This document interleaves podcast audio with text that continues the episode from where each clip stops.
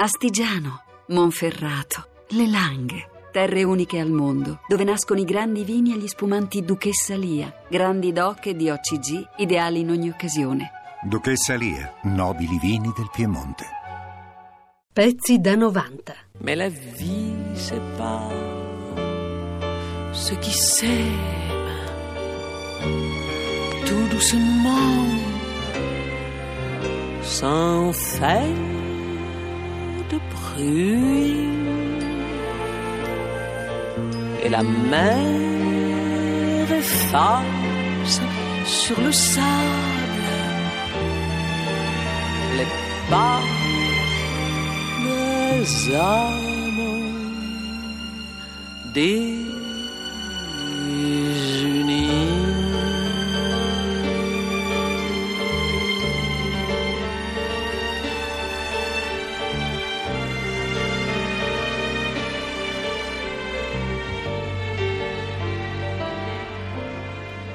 E non ha bisogno di troppe presentazioni né questo brano, Le Foglie Morte, scritto per Juliette Gréco da Prévert, né tantomeno lei, perché solo pronunciare il suo nome evoca dei mondi lontani, dei mondi perduti, la muse di Saint Germain de Pre, l'epicentro del terremoto culturale, dove inquietudini, angoscia, anche ribellione covavano sotto le ceneri del jazz e della poesia.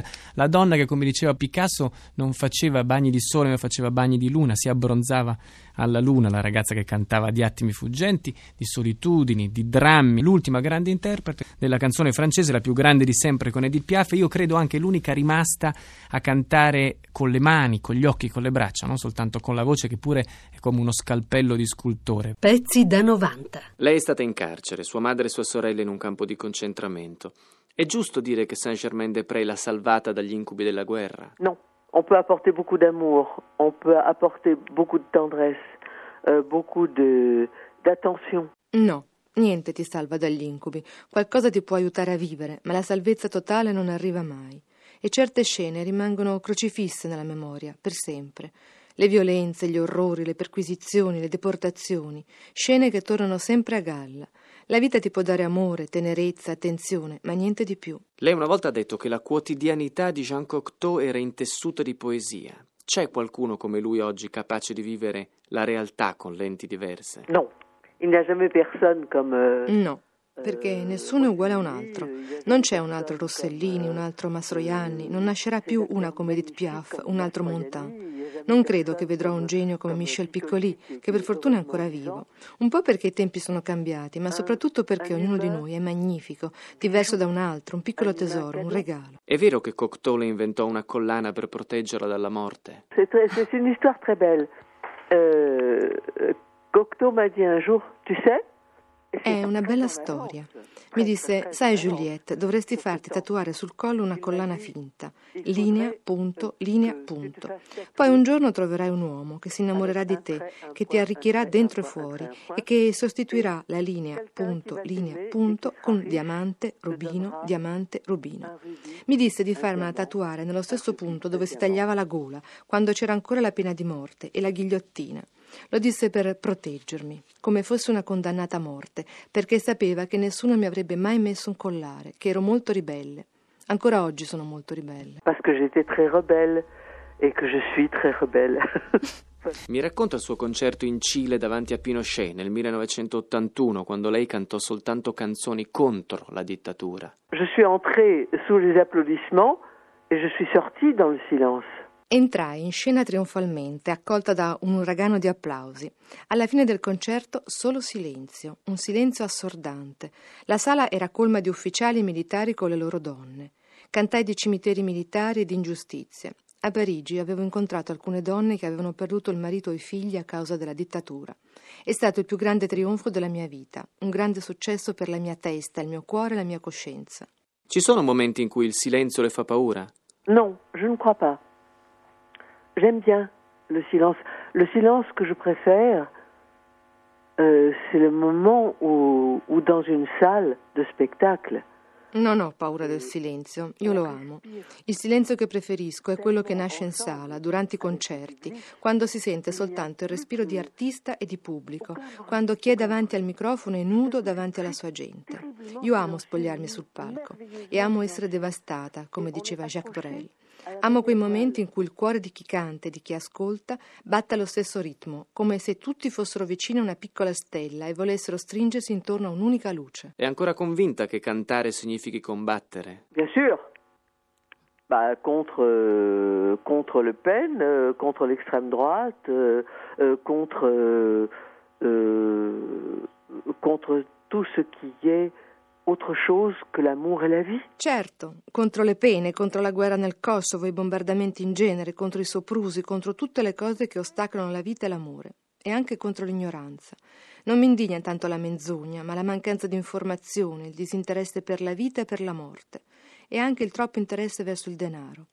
Mi batto da anni per la salvaguardia di quel piccolo grande tempio dell'esistenzialismo che fu Saint Germain de Pre, il quartiere parigino, oggi preso d'assalto dagli stilisti. E anche il Tabù, il locale di Rue Dauphine, dove ci ritrovavamo, è stato trasformato in albergo. La gente non si preoccupa di cancellare il passato, di calpestare la storia. Tutto dipende dal denaro, che di per sé non è la dannazione, ma il re o il demone. I soldi non sono una malattia, non sempre. I soldi che si donano o che sono strumento per vivere vanno bene, ma non va bene se ogni cosa che fai abbia per scopo l'arricchimento. Se ci si pensa, denaro e guerra sono la stessa cosa. L'argent qu'on donne est bon e l'argent qui est un but è terribile. L'esistenzialismo, le serate con Sartre, Camus, Mauriac, Vian, che no, che aria si respirava allora? È superbe. C'est difficile de, d'expliquer des, des, des sentiments. C'était euh, le partage. Un'area superba, inquinata dalla letteratura e dalla musica, difficile da raccontare a chi non l'ha vissuta, perché è arduo spiegare i sentimenti da condividere, l'allegria, la gaiezza, la generosità, la follia, l'interesse degli adulti verso il mondo dei giovani, la disponibilità assoluta. Erano giorni in cui l'accessibilità ai maestri era facile come leggere una poesia. Non credo accada la stessa cosa oggi, ma bisognerebbe domandarlo ai ragazzi che vanno in discoteca, che affollano i club per ascoltare la techno. A me fa male al cuore. Con i giovani ho un rapporto meraviglioso. Il mio pubblico oggi è composto prevalentemente da loro, non da persone della mia età. I giovani dicono che sono un mito. Non so che cosa significhi, so solo che chi viene a vedermi ha la stessa età che avevo io quando ho cominciato a cantare. Lei è un mito, anche se rifiuta di considerarsi tale. Che rapporto ha con la leggenda di Juliette Gréco? Je m'en fous, moi. Je n'ai pas de rapport avec la légende. Je n'ai de rapport qu'avec euh, demain. Io me ne frego di essere un mito. Io e il mio mito ci salutiamo, ma senza avvicinarci. Non ho rapporti con la mia leggenda, solo con il mio domani. Lei dal palco dice spesso, prima di cantare, che le grandi storie d'amore finiscono sempre male, ma lo pensa davvero? Dans les chansons, oui. Mais, mais c'est vrai que, qu'une chanson d'amour ou un film ou euh, une pièce de théâtre, euh, c'est toujours euh, euh, dramatique. Nelle canzoni e nell'arte sì, nella vita forse c'è un po' di salvezza. Io credo che il lieto fine sia più comune nella vita che nell'arte. Nel cinema, nel teatro, nella musica, ogni storia è tragica, drammatica, oppure sogno. Un sogno magari carnale, come Les Enfants du Paradis di Prévert. L'importante è saperli raccontare, i sogni, le storie, anche se finiscono male.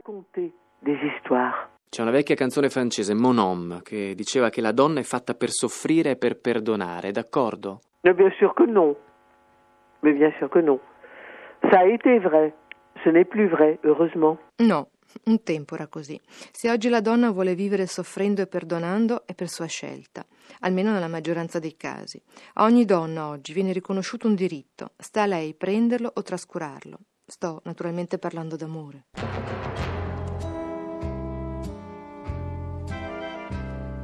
Sur cette terre, ma seule joie, mon seul bonheur, c'est mon homme. Torna l'avvincente e spaventevole avventura di Belfagor, il fantasma del Louvre, che terrorizzò e appassionò più di trentacinque anni fa le platee televisive. Chi non ricorda, infatti, quelle immagini in bianco e nero girate all'interno del celebre museo parigino. Ora il regista francese Jean-Paul Salomé, che ci confessa essere proprio tra coloro che rimasero conquistati dal vecchio telefilm, benché fosse ancora bambino, trasporta la vicenda ai giorni nostri. Ricco di effetti speciali in stile mummia, il film ha per protagonista una bella giovane, Sophie Marceau, posseduta a suo malgrado da un fantasma che cerca disperatamente sepoltura. Sophie Marceau, lei aveva visto quel Belfagor? J'avais pas vu les épisodes de Belfagor. Non avevo visto gli episodi televisivi, ero troppo piccola, ma hanno fatto prima di girare e ho trovato che c'era un gran fascino, una magia straordinaria, un'atmosfera anche un po' kitsch, ma che funziona, che funziona ancora oggi. Poi c'è una poesia in questa storia, un mistero poetico che mi ha entusiasmato. Nel film accanto alla Marceau troviamo un bravo Michel Serrault e un vero cameo ce lo regala una sempre splendida Juliette Gréco, che nell'edizione originale era la protagonista. Pezzi da novanta punto rai punto it